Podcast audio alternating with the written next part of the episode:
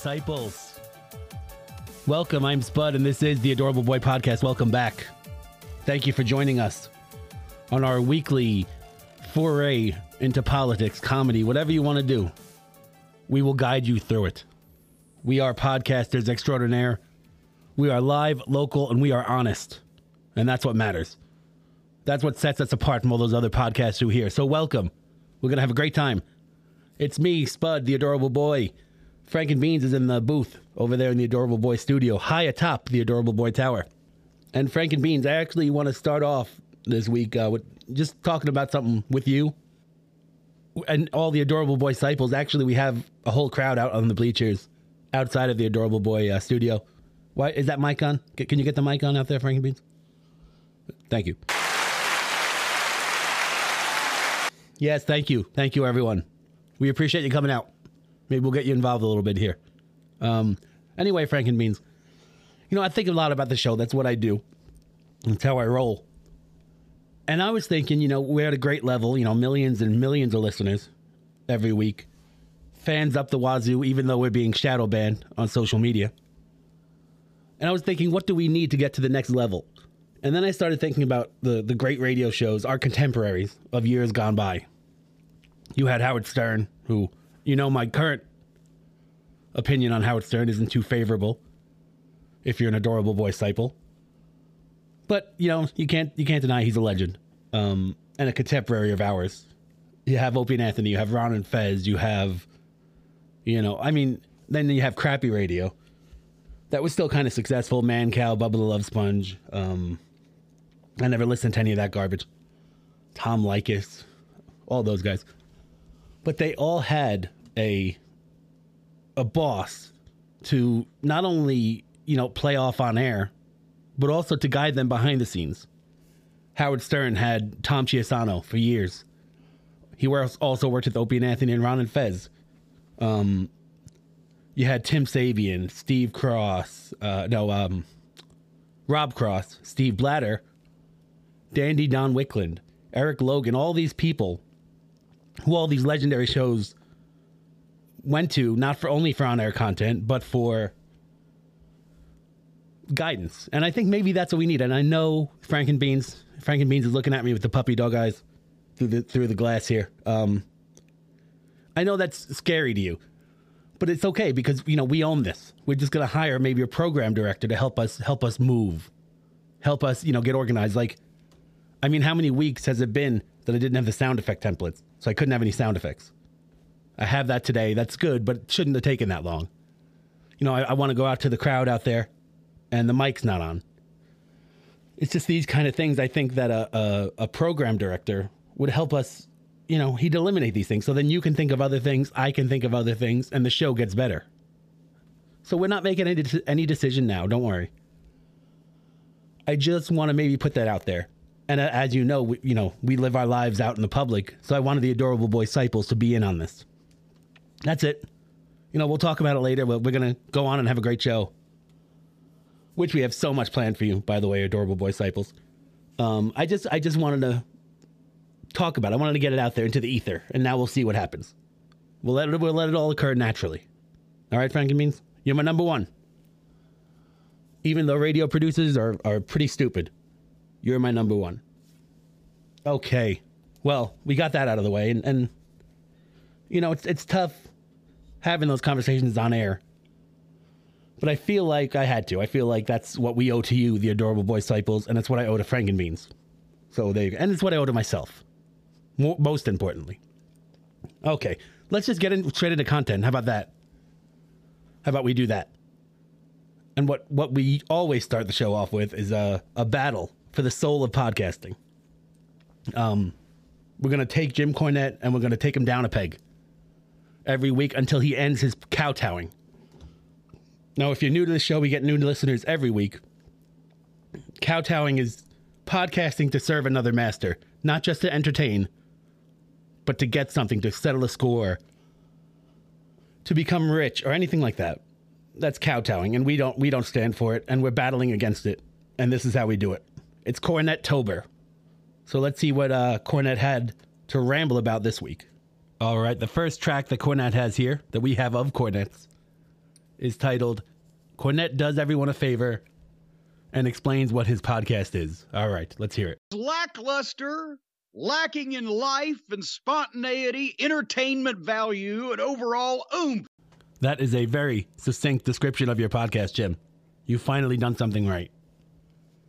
You are lackluster and you lack any entertainment value. So good job. Was maybe you're learning. You know, I'm hoping you're learning. I'm hoping that's what that's a sign of. Either way, good on you. Mr. Lackluster, no entertainment value. All right. Next track is labeled Hack and Stolen. Let's see what this is all about. I used to have Tommy Noe doing the, doing in the Smoky Mountain Wrestling radio commercials. The last line was, "We'll sell you the whole seat, but all you'll need is the edge." I stole that off some fucking race car. That's a good line, Commercial I heard, but it is a good line. At least you admit your theft, you cow tower. Um, and also, I mean, everyone has heard that. That is, he's he's bringing it up like it's new. They've been saying that for years, Jim.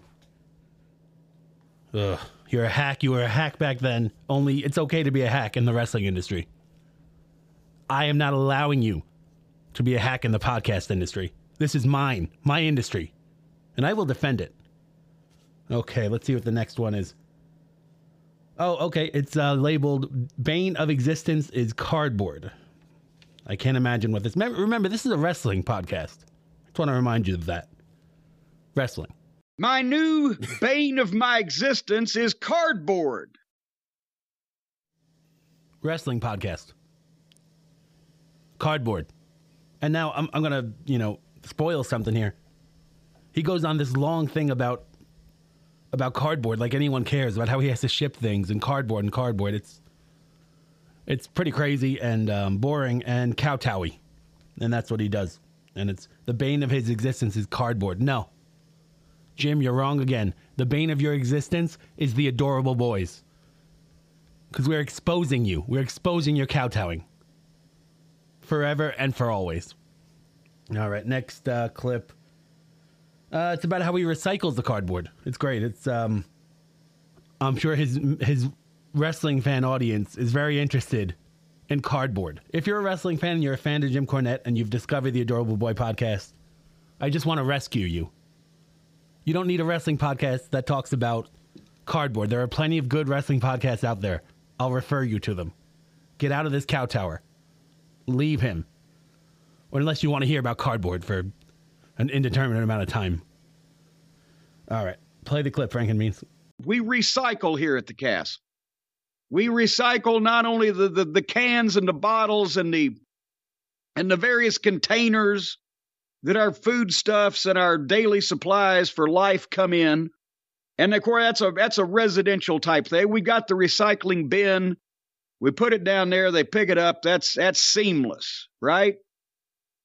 But there's a lot of cardboard recycling coming from the Cornette's collectible. That's great, Jim. Tell us more about recycling. What, what, what is this? I mean, come on. No one cares about your cardboard. No one cares about your residential recycling. Jim, your fans want wrestling content, and you're minutes into the podcast and nary a wrestling topic. Except for the slogan you stole for a commercial 30 years ago. Epitome of kowtowing. You're serving a higher master. You got an ego, Jim, and we're going to take you down. All right, next clip. Um, oh, good. More of the cardboard dissertation. That's good. We sh- this should be very entertaining holds a lot of stuff. All right, last year I had the Monroe brothers. Once a week they were going down to the recycling dump down at the fire department because that's where I was going with this. Down the road from me, my little formerly peaceful street that's now like pet cemetery, and you take your life in your hands just pulling out in an armored vehicle. But my former little down the street, a mile and a half, is the fire department. That's a handy thing where they also have the the dumpsters, the the Dempster dumpsters, as we used to say, that um, that you take your recycling to, your cans and your cardboard, and your things of that nature. Who cares? I mean, really. He keeps talking about recycling, going down to the fire department, and, and all. Who cares? You're kowtowing. Who is listening to this? I will not allow this podcast to keep going forward. I won't. The kowtowing must stop. I'm putting an end to it every week with Cornette Tober, formerly known as the Podcast War. Jim, Jim, Jim. You cannot win. I will not stop. Next clip. Oh, let me read the title first. Um, left and right turn indicators, a good thing. That's what it says. I don't know what this is about, but go ahead, Frankie Means. So, as I said, I'm a responsible citizen. I not only use my left and right turn indicators in my car, but also I recycle for the good of the planet. And it's been I've been doing this for years now. So, well, let's start here. If you were a good citizen, you'd stop podcasting. And maybe you'd stop getting on your podcast and talk virtue signaling about signaling. It's ridiculous, Jim. You're not a good citizen because you you know you're virtue signaling signaling about recycling. When you do, you adorable boys give to all kinds of charities. We give our time, we give our money, our extensive amount of money, and yet you never hear us talk about it because we do it for because it's right, not to get on our podcast and, and brag about recycling. Uh, your podcasting has no shame. All right, uh, next one. All right, here's uh, the co-host. You're gonna hear a different voice here. It's his co-host, and he rants about recycling, or rambles, rants, rambles, whatever. He's doing them both. Hit it, Frankie Beans. When I was in Long Beach on Long Island, I was kind of spoiled. And if this wasn't the way it went, I apologize to the very nice sanitation people. But it was basically put all your recycling out on one day. Just put it all out. They'll take care of it. And they did.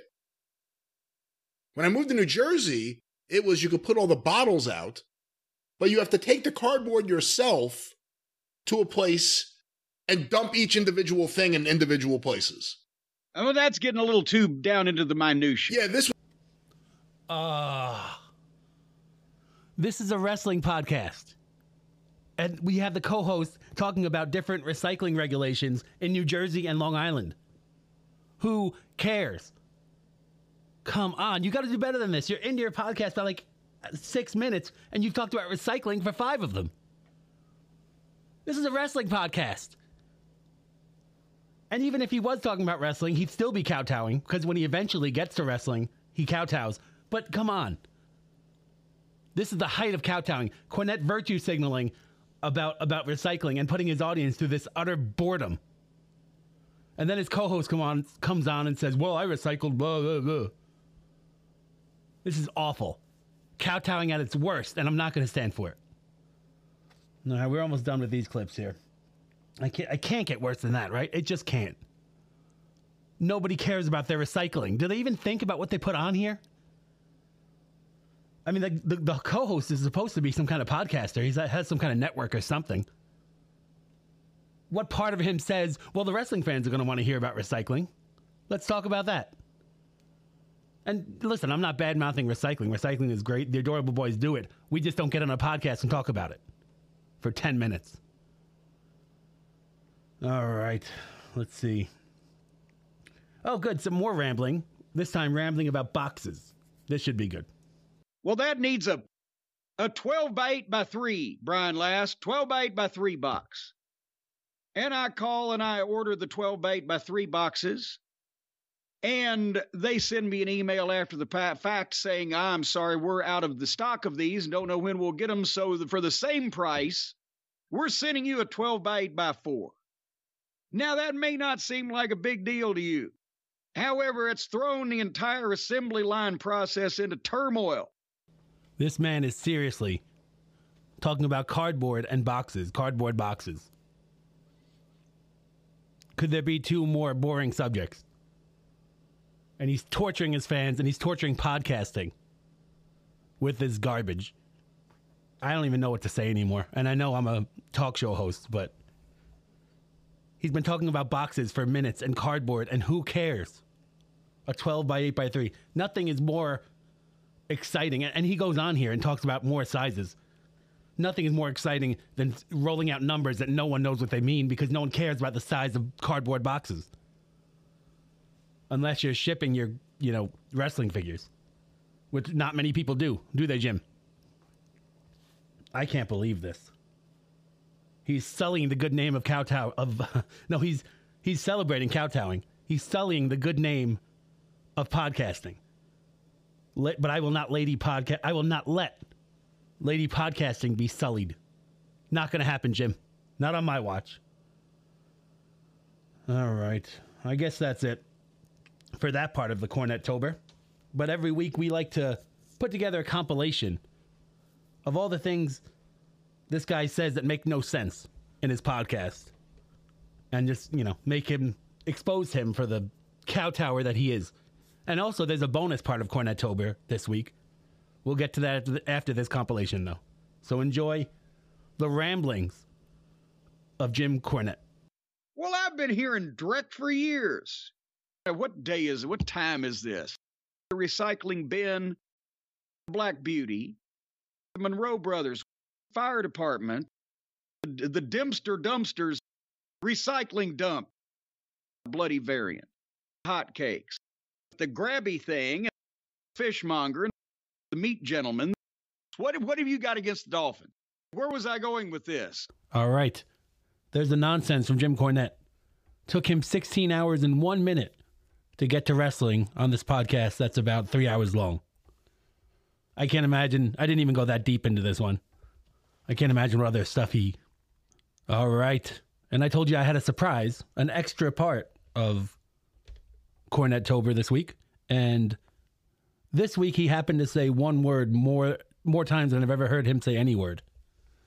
Again, it has nothing to do with anything. It's boring, but we put all in, in a supercut. None of these are repeated. These are all different times he said the word. Well, this word. I'll leave it as a surprise.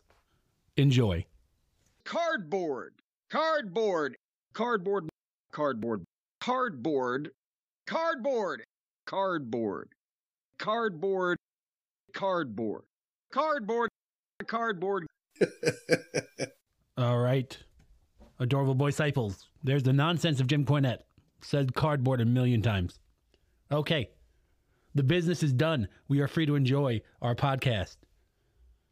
And I say our because this this podcast belongs to you. It belongs to me. It belongs to everyone. Yeah. thank you. Thank you. That's a thank you for those of you listening at home. We have some adorable boy disciples out there on the bleachers, and uh, they wanted to show their appreciation. So every once in a while, we turn the mic up for them. Okay. Now we got to get that taste out of our mouth. We got to cleanse our palate. And we do that with a certain man that I like to call Mr. John Cena and his inspiring tweet of the week. John Cena's inspiring tweet of the week. John Cena's inspiring tweet of the week. It will inspire you. He will inspire you because he's John Cena, and this is his inspiring tweet of the week. John Cena will inspire you with his tweets.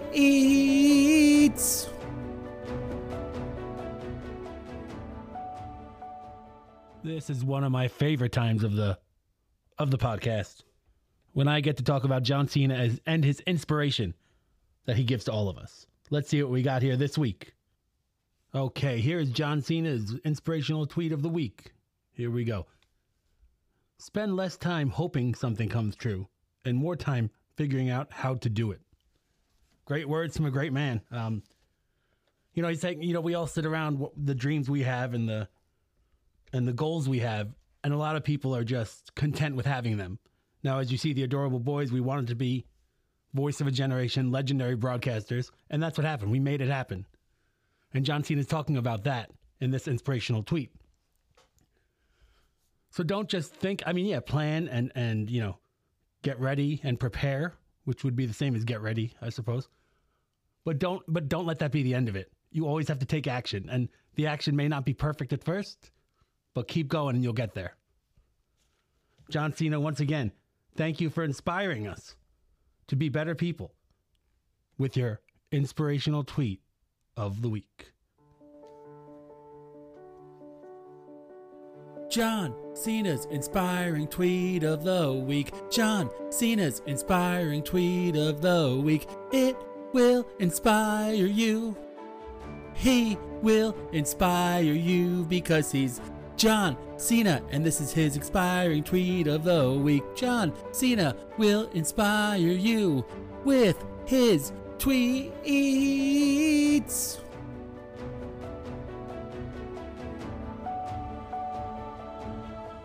All right. Hmm, we are heading towards a break here. Let's see if we can fit anything else in. Let me look. Um, you know what? We'll go on break. We'll come back and we'll uh, give a lesson in capitalism. How does that sound? Thank you for listening to the Adorable Boy podcast. If you want to get in touch with us, it's uh, the social media team is at Adorable Podcast on Twitter. We're on Truth Social, same thing, Adorable Podcast. Um, Instagram, all that stuff. We're being shadow banned, but we still have a good presence. A lot of people get their adorable boy news from those venues. AOL keyword adorable boy.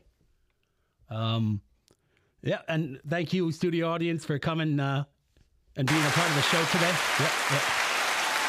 Let me turn that down. Um, we're gonna do some uh, messages, some content, and uh, we're gonna be back to give a prominent politician a lesson in capitalism. You're listening to the Adorable Boy podcast.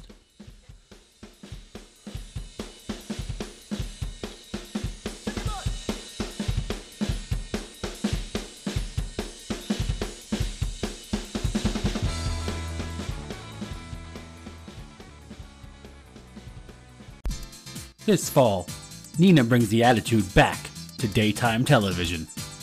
Is your brother gay?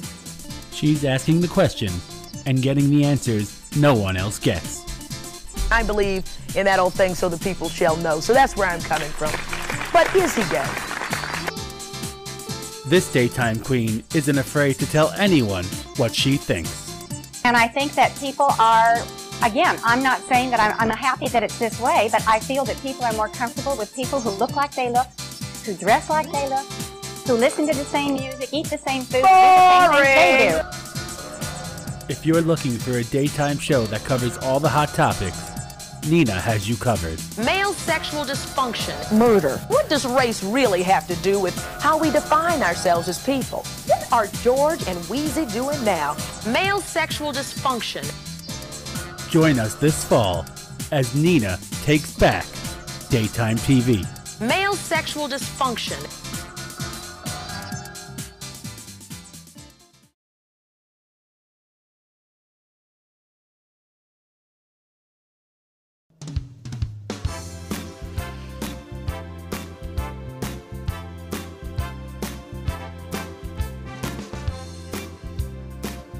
Right, everybody, gather around. The Potato Man is here.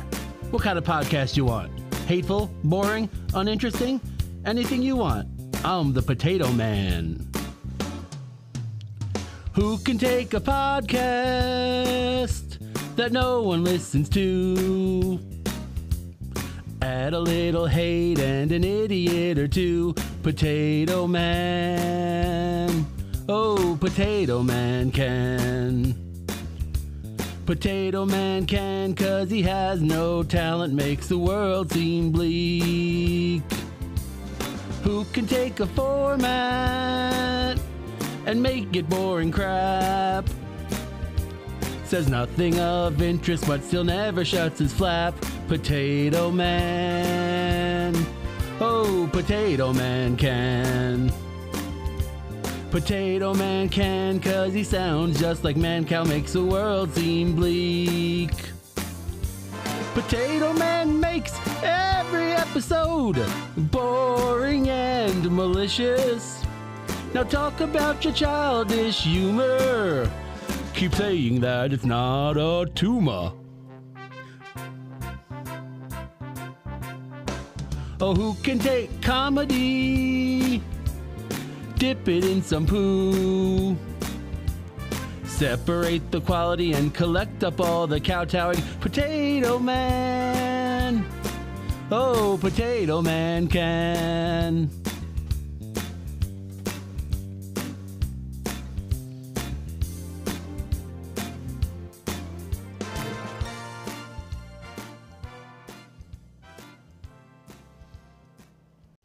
Okay, and we are back.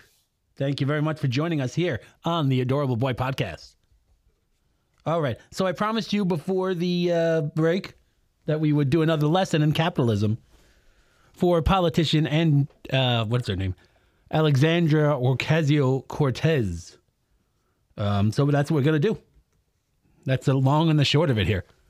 Um, so I have a video of hers where she spouts more nonsense, and I'm gonna correct her on it. Easy, easy. So Frank and you got the video? All right.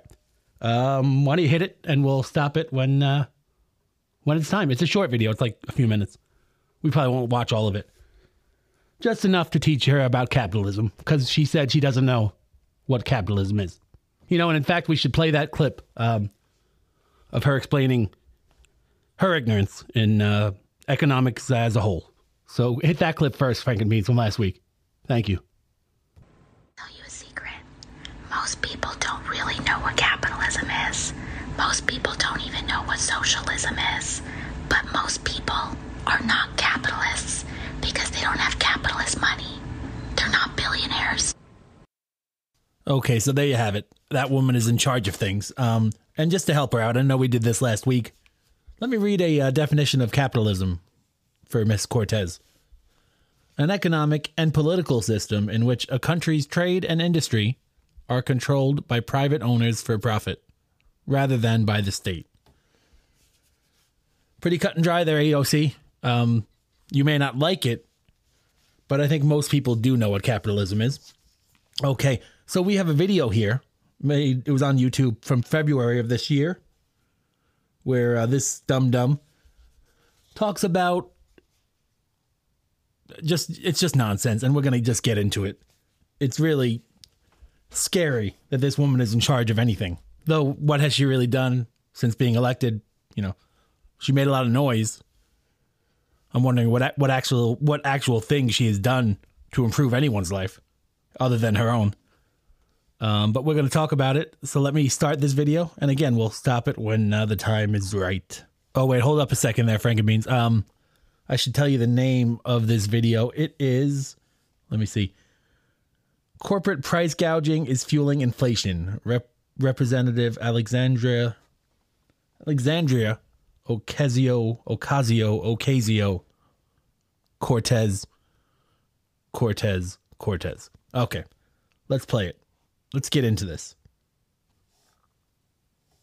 I think, particularly when I can't take anything seriously for someone who says particularly. I just can't do it. It's just it's just not how you say it.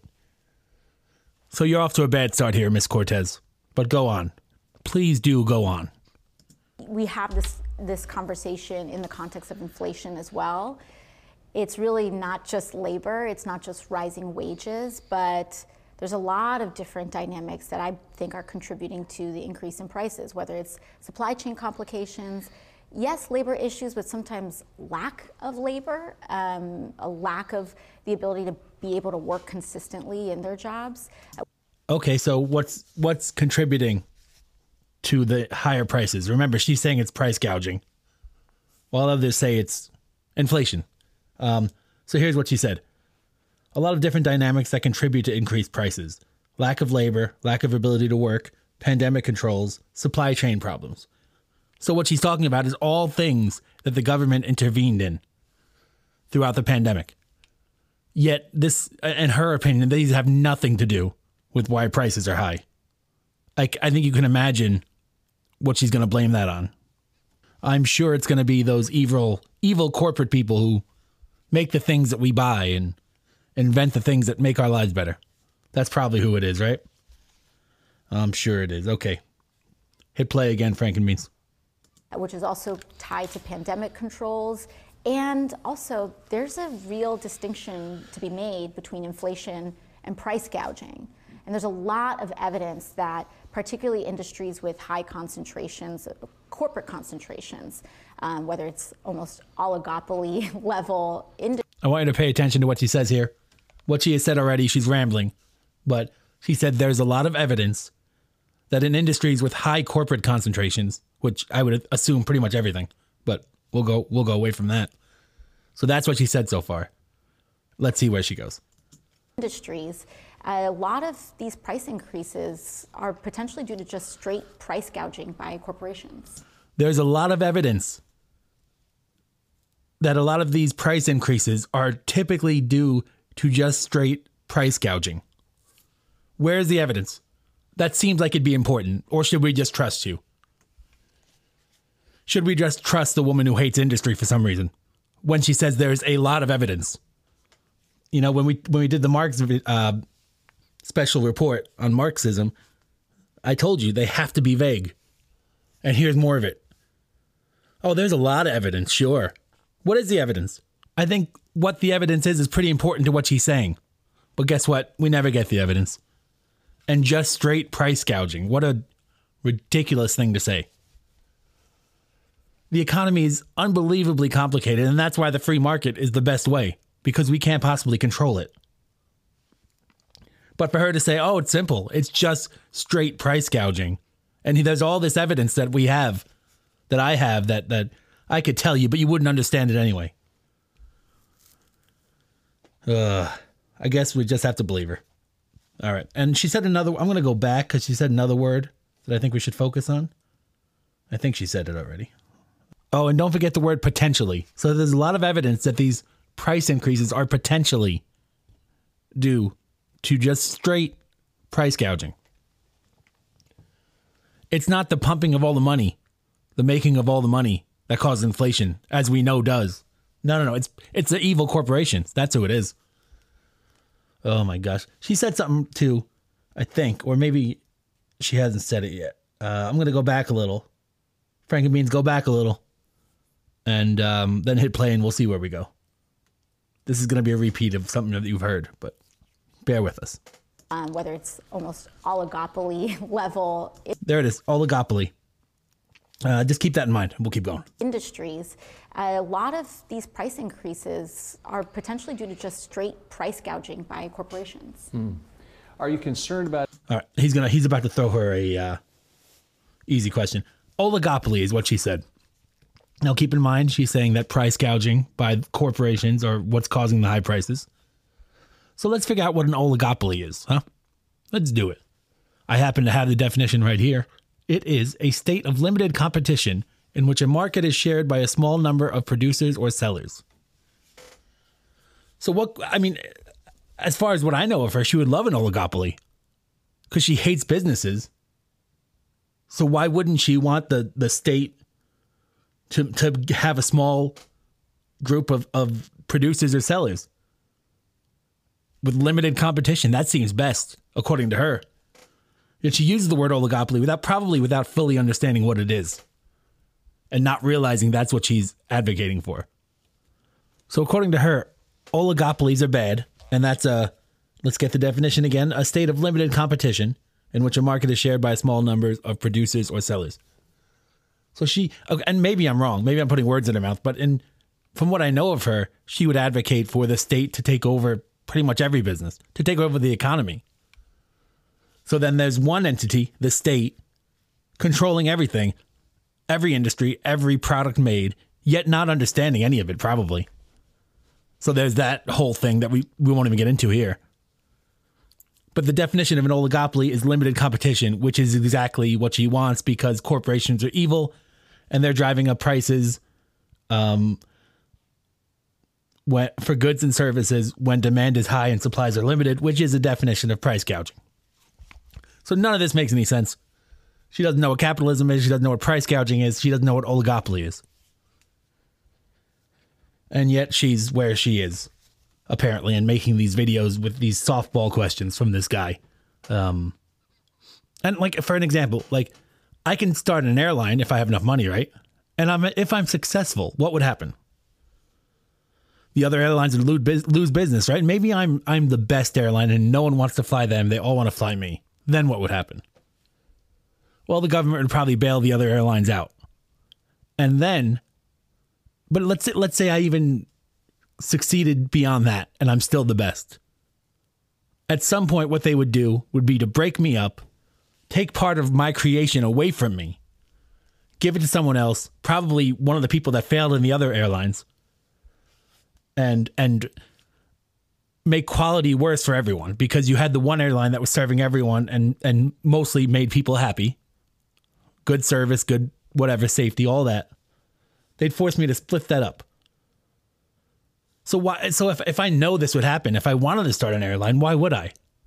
Because the the reward for being really good at it is to lose it. And that makes everyone unhappy, the customers, everyone. So she advocates for a system in which ev- no one gets no no one has a chance to be satisfied. And yet she is, is a is a darling in the political community for some reason. Uh, well, I went off there a little bit, but you know, you get the idea. Go ahead, eh, go ahead, Frank Beans. About inflation and higher interest rates and the impact on working people. That question was Is she concerned about higher inflation rates and its effect on working people? What a. Uh, uh, I don't. I don't know who this guy is. I don't know. It's from Yahoo Finance.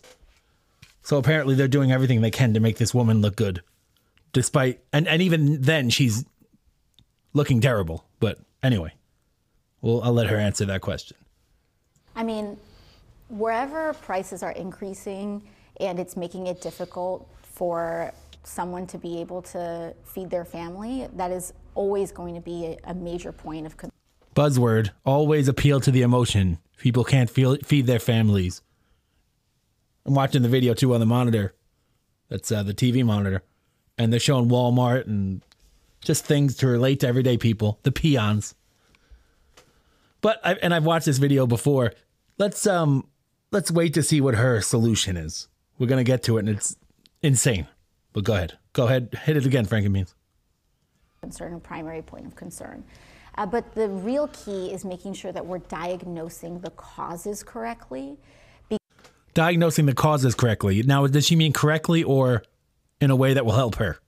Keep that in mind. Because the danger here is that if we say we're helping working people too much and say that the cause of this is, oh, it's because we provided too much assistance during the American Rescue Plan, stimulus checks were too generous, that is why we are dealing with the problems that we're So there she said, if people start thinking that the giving away of money and, and the shutdown of our economy are the reason that we're where we are now with the high inflation, that would that wouldn't that would stop them from being able to help people. That's what she's saying. So what's what's the solution to that?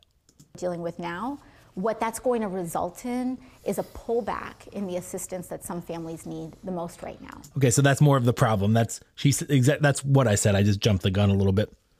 So if we blame inflation and and the and the terrible state of our economy now on the fact that we shut down the economy for the coronavirus,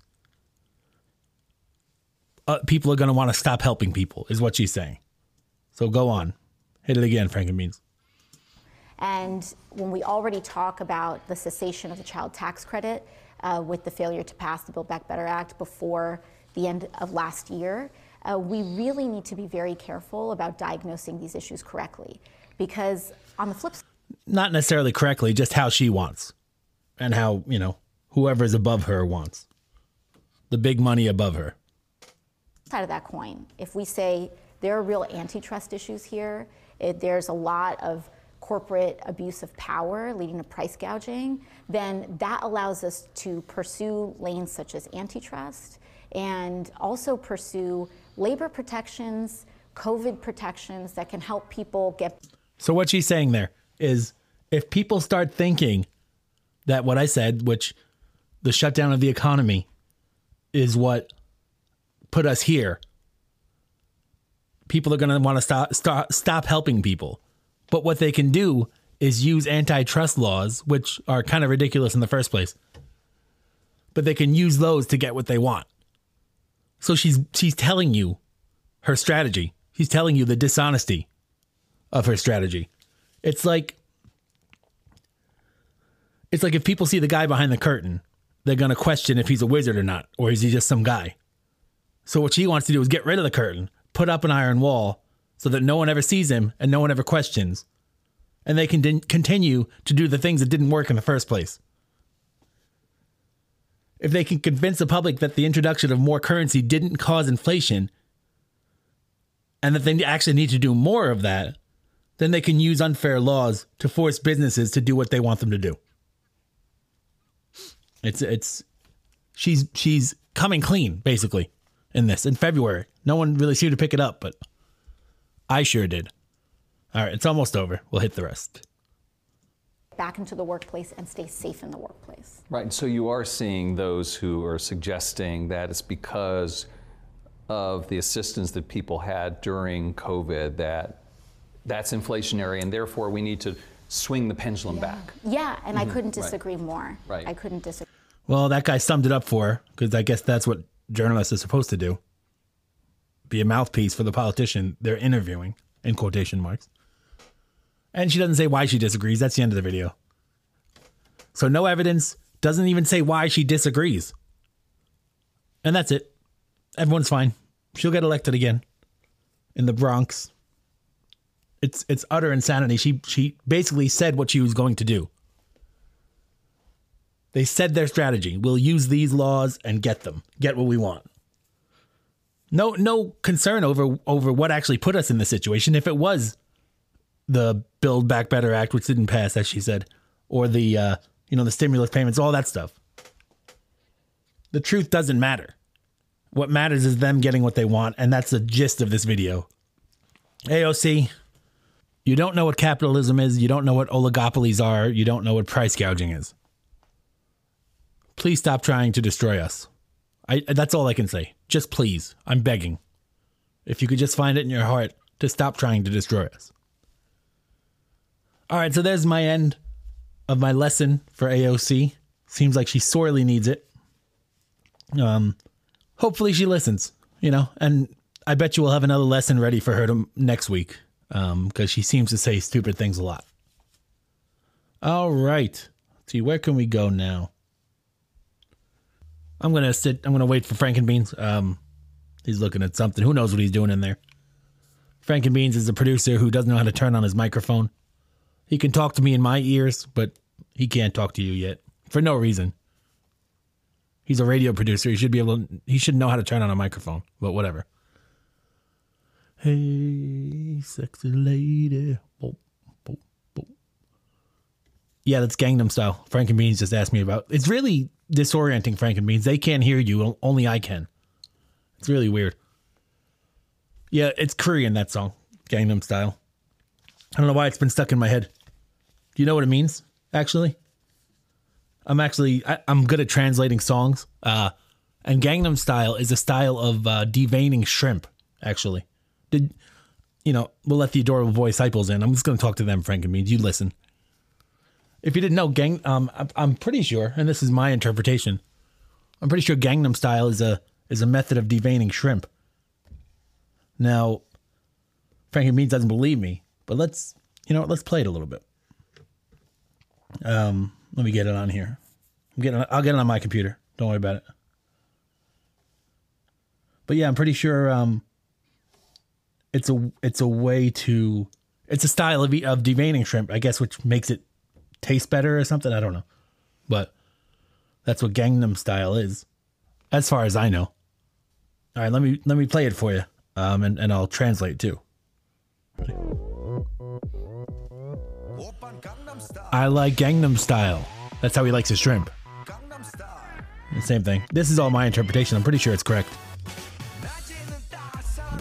I really like to eat a lot of shrimp. And when I eat the shrimp, I like to have it my way.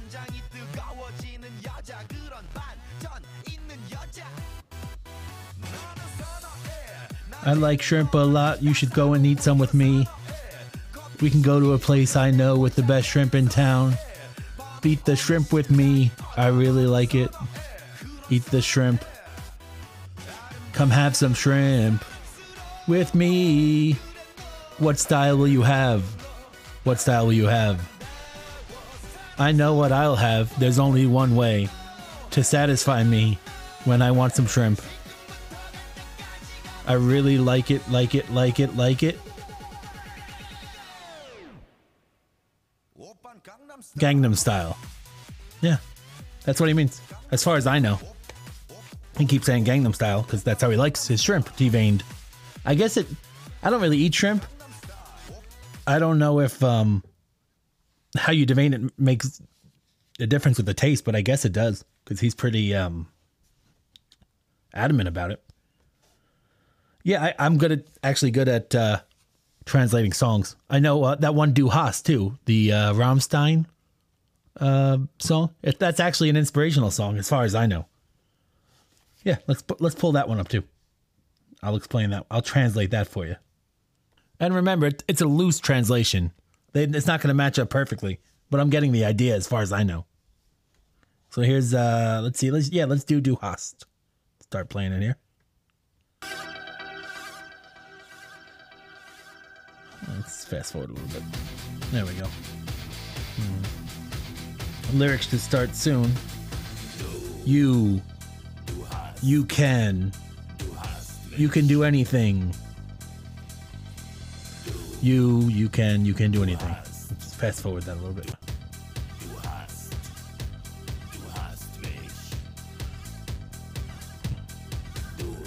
Same thing.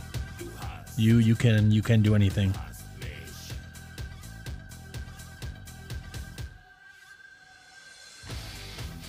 Mm, come on. Get to the other lyrics.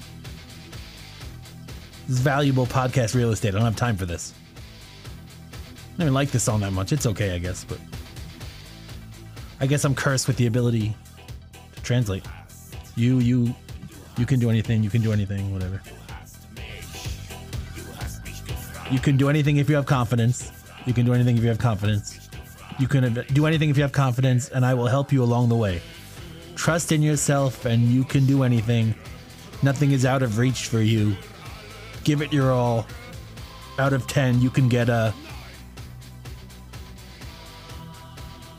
9.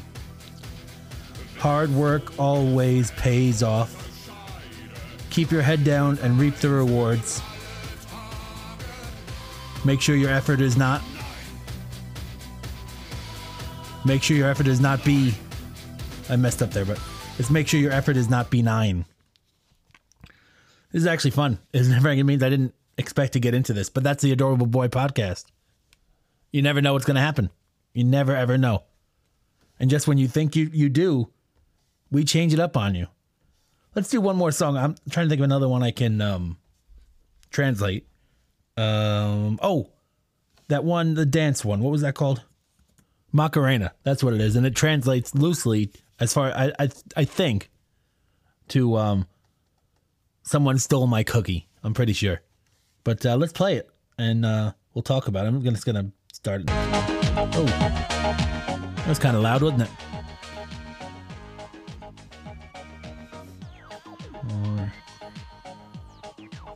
Or do they sing?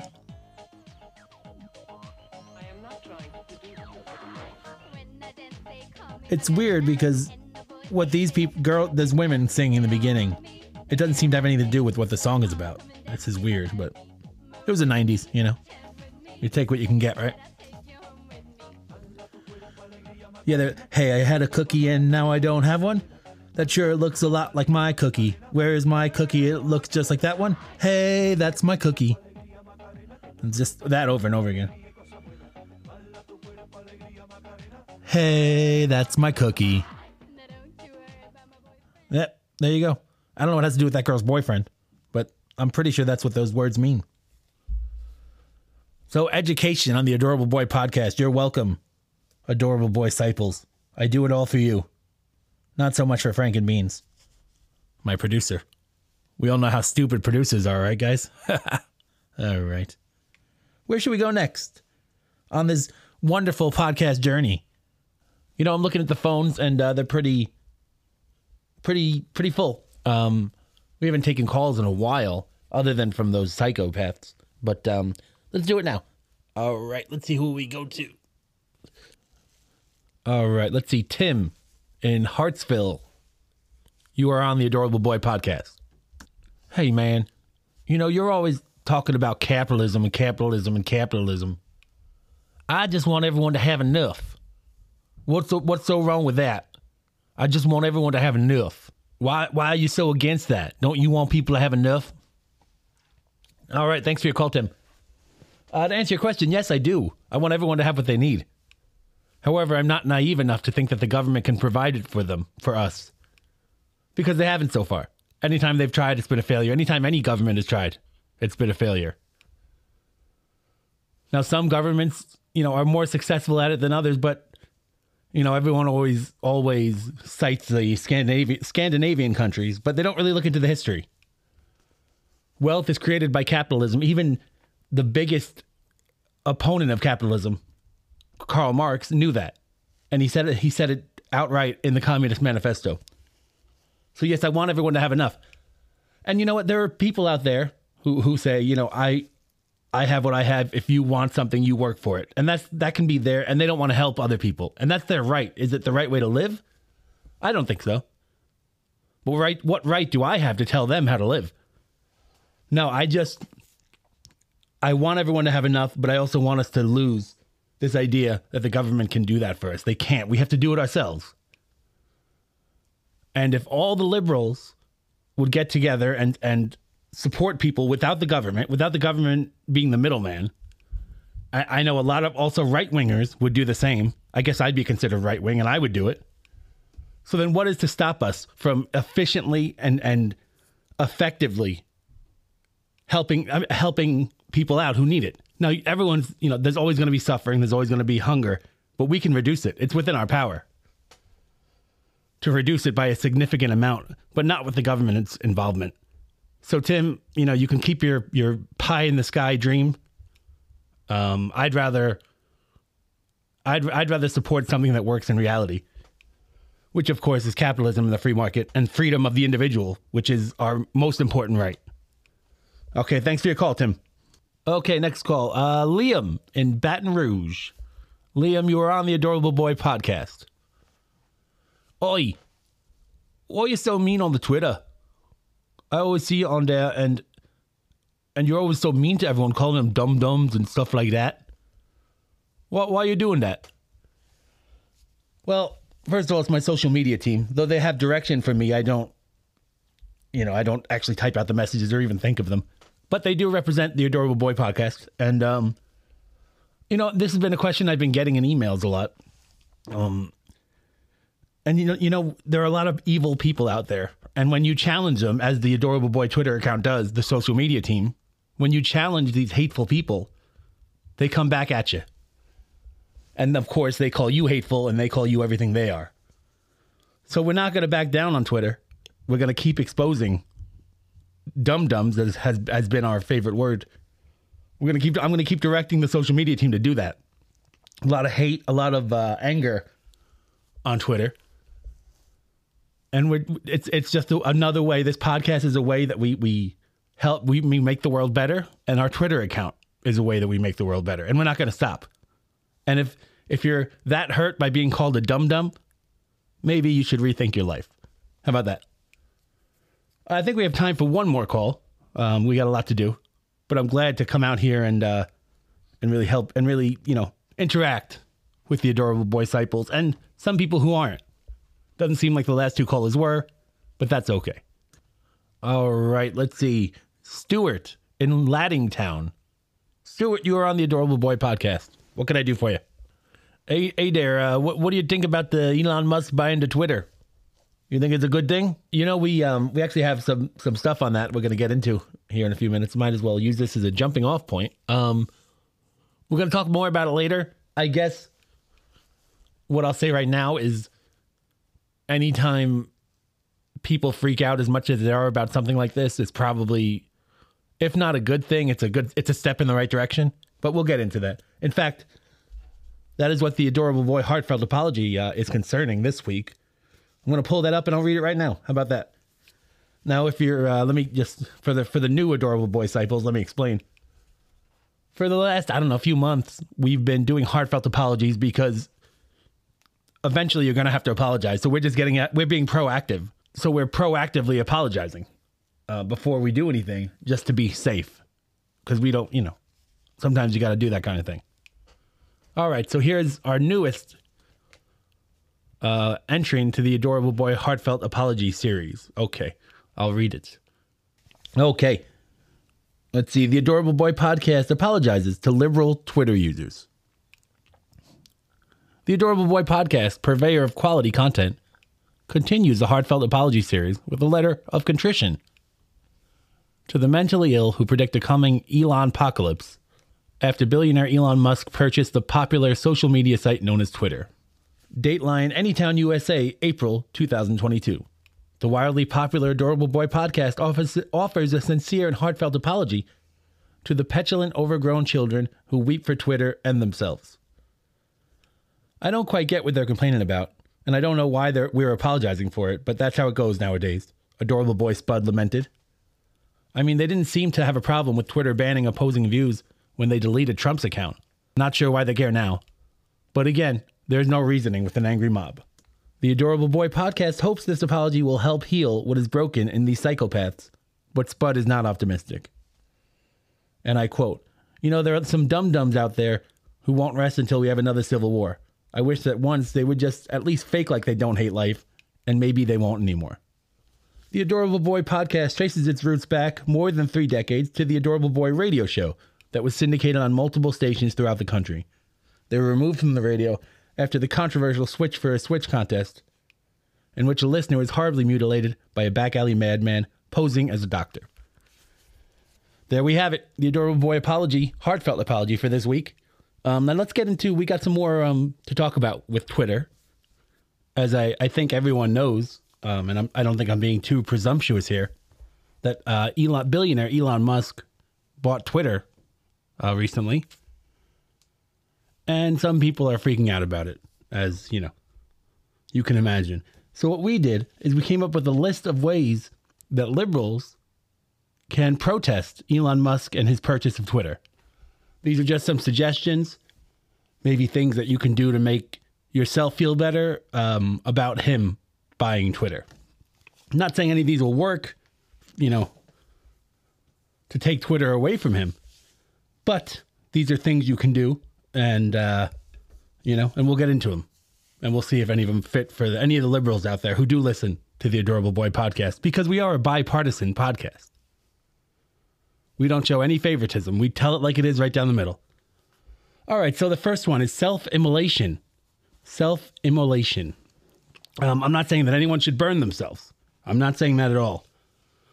But it, it's it's a it's a protest method that has been used by others to some effect, you know, and people have a tendency to notice things that are on fire. Now, don't burn yourself. This is just, you know, me saying that that's one possibility, but do not do that. It's not a good idea. All right, next one is a lot, lot more safe. Maybe I, I guess it is. It's make your own social media site. Easy. There are plenty of Twitter employees who are experienced in banning people and suppressing the speech of the people they don't like. So recruit them, make your own, call it, I don't know, honesty social or something, and there you have it. You know, uh, problem solved. That's what we do here on the Adorable Boy podcast. We solve problems. Okay, next one is ramp up the calling people racist thing. You know, for years, anyone who disagrees with anything that liberals say is called racist. So just turn that up, turn that knob up. Keep doing it, do it more. I'm sure it'll work, probably. All right, next one is help the environment by buying an electric car. Uh, no, never mind. Don't do that. Um, next one. See the world from a unique angle. Take a trip on space. No, no, never mind. Not that one either. Okay, here's the next one. Uh, dig a tunnel. Volunteer time to help build your community by working for the boring company. Nope, don't do that either. Um, okay, don't, don't do any of those things. Those things will not help you against Elon Musk. All right, go all go all in on CNN Plus. It's a CNN streaming service. Um, not doing too well. In fact, it's gone. So I guess that was kind of an outdated tip, but you could still say it's great. Facts don't ever matter to you, you dum dums. So just go all in on the CNN Plus, whatever that means to you. Okay, here's a good one.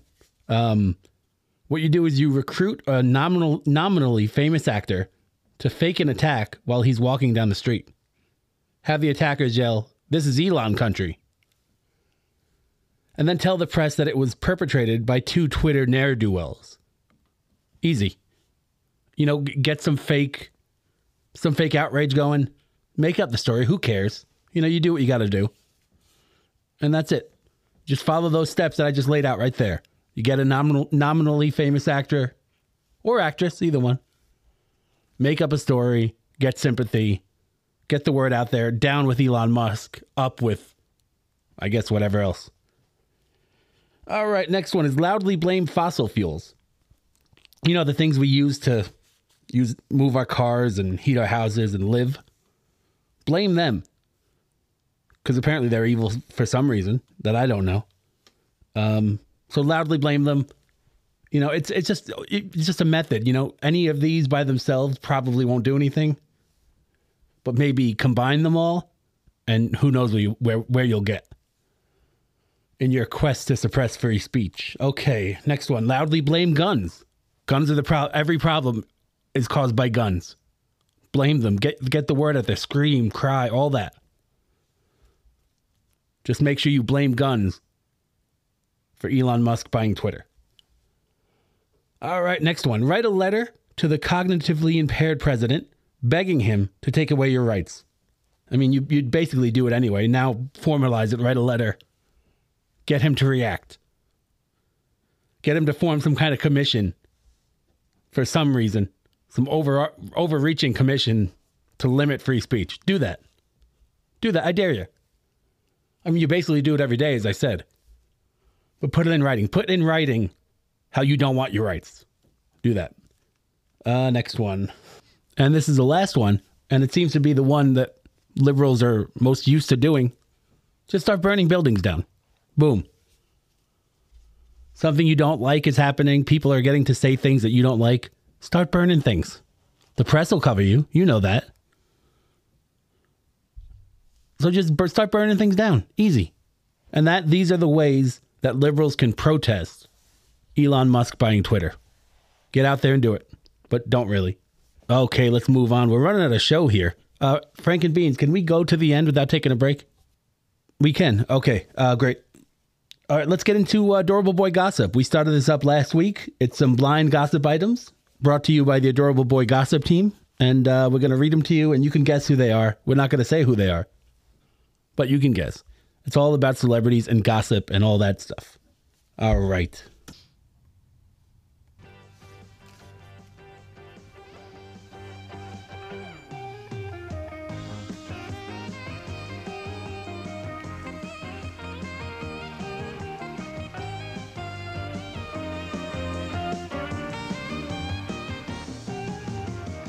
The Adorable Boy Gossip team reporting for duty.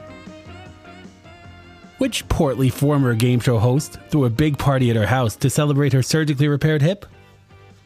Well, the party turned into a booze laden affair that got so out of hand that two women, who apparently were very talented at water aerobics, ended up splitting a can of cream corn in the pool before they passed out. That must have been messy. A guest who returned to the house the next day to pick up some belongings they left behind was surprised to see the pool drained and the coroner finishing up his paperwork with the words natural causes.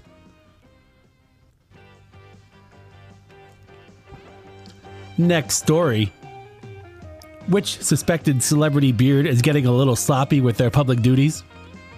Not only did they dine in at McDonald's and leave all their garbage on the table, they were spotted out at one of the best College Station, Pennsylvania's cruising clubs this week with matted hair, ragged gray sweatpants, and a large brown stain on their bottom.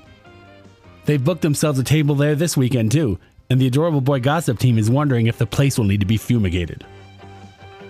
And finally, which Bolshevik sympathizing commentator comedian has overestimated the public's appetite for his drunken ramblings and racist takes on the news? Our team suggests that this one celebrated troubadour is actually paying prostitutes to fill seats at his shows.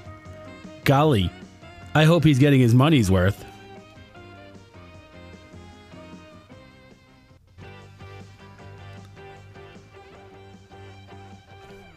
All right, wonderful. Another edition of Adorable Boy Gossip. It's just taking the world by storm. Amazing, amazing stuff. Okay, let's talk about a little bit of news. You know, just a little bit of so I can keep you up to date on what's happening, the goings on, if you will. Um, let's see. Well, again, everyone's kind of freaking out about Elon Musk buying Twitter. Um, apparently, we have a new story here about what the government wants to wants to do to counteract, I guess, a guy owning something. Because as I said before, when when they kicked Trump off of uh, Twitter, it was perfectly fine. But now there needs to be an investigation because someone bought a company. Um, let's see. Here's a story. It's from Fox News, Fox Business, actually. Uh, some Senate Democrats are reportedly considering calling on Tesla CEO Elon Musk to testify about his plans with Twitter after he reached a deal to buy the social media giant. Can anyone tell me why he should have to tell the government his plans? He's not doing anything illegal. I, I, I just don't understand this. How are we okay with this? It's like I mean, it's what if we get to the point where you buy a house and then you have to tell the government what you plan to do with it? Which I mean, in some ways you kind of do, but not, not you know, in this manner. What unless Elon Musk is going to do something illegal with Twitter, the government has no right to do this. And you know, who knows? It might just be something that Fox News is, you know, sensationalizing. Um, but it, but it's not, it's not out of question. Government is the United States government has done stuff like this. So, let me read the Senate Commerce Committee, which uh, whatever uh, has had hearings with former Twitter CEO Jack Dorsey. Blah blah blah. Um, we have to, here's a quote from Commerce Committee member Senator Ed Markey, who's a Democrat from Massachusetts. Massachusetts, excuse me. Uh, he called Twitter central to democracy and our, our our economy. But when they're, as you know, the adorable boys are right down the middle. But when Twitter is banning the right wing people, it didn't matter. But now that Elon Musk bought it and the left won't have control of Twitter, it's now central to our democracy and our economy. Makes makes perfect sense, huh? Of course it doesn't. Uh, it goes on with a quote. We have to understand the censorship or lack thereof, content moderation or not, that is going to be po- the policy of the new owner. Can someone tell me why it's okay for the government to take a private citizen who just bought a business and ask him what he's going to do with that business? There's no reason why they should even want to know. Well, the, the reason is because it was a political tool that was used to great effect during the 2020 election to spread misinformation. And, and listen, we that's not a conspiracy theory anymore. We all know that happened. Um, Senator Richard Blumenthal, Democrat of Connecticut, said there was a powerful imperative to ask Musk to testify about his plans with Twitter and address lawmakers' concerns. I sure don't know many. This isn't from the American people. A powerful imperative is what he's saying. We have no no one cared before, and now the only people that want it are the people who are afraid that it won't be a tool for them anymore. And not only that, but it might be a tool against them. This is insane. Completely insane. This shouldn't be happening. They have no right to ask him anything about this. He bought it legally. He's he's unless he breaks the law, they have no right. I can't imagine that we live in this time where this is happening. Let's see what else it says here. Oh, good. Lifetime politician Elizabeth Warren weighed in. Uh, this article says she called for rules to govern unregulated social media. Senator, Senate Majority Leader Chuck Schumer, Democrat, New York, said he hoped Twitter didn't get any darker than it already is. Again, he didn't care how dark it was before. But now that his party can't use it as a weapon, or uh, listen, they probably can. I'm sure they can. But that'll now that it'll be harder for them to. Now it's it's is of concern. Unregulated social media. That's what that's what Elizabeth Warren said. You have no right to regulate social media. Now, if if a, if a crime is happening, if people are, you know, inciting violence on there, okay, you know that's something the government can get involved in through local police force or whoever. If it has to be federal, it has to be federal. But what the government has no right to do is call Elon Musk and make him testify and answer their stupid questions. Now, if he wants to do it, that's fine. They have no right to make him. And I, I guess they can make him. I don't know. Who knows? I'm sure they can. See, on Wednesday, the Biden administration said it was establishing a disinformation governance board to combat online disinformation. News that Musk called discomforting. This whole misinf- disinformation thing.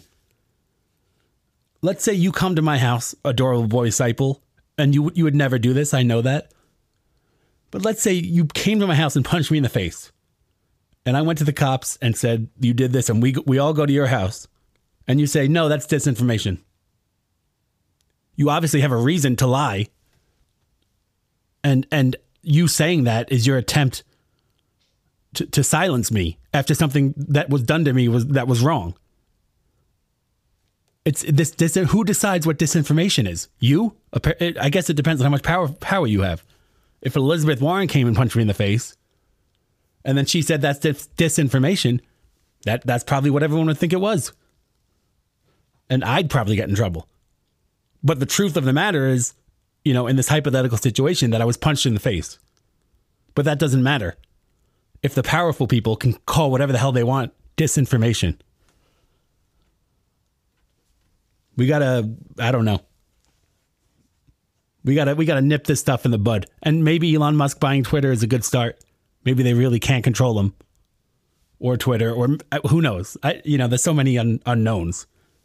I have no idea what his what his goal is for Twitter, or if his, you know, if he's planning on acting nobly, nobly, nobly. I don't know if that's a word, but you get what I'm t- what I'm saying.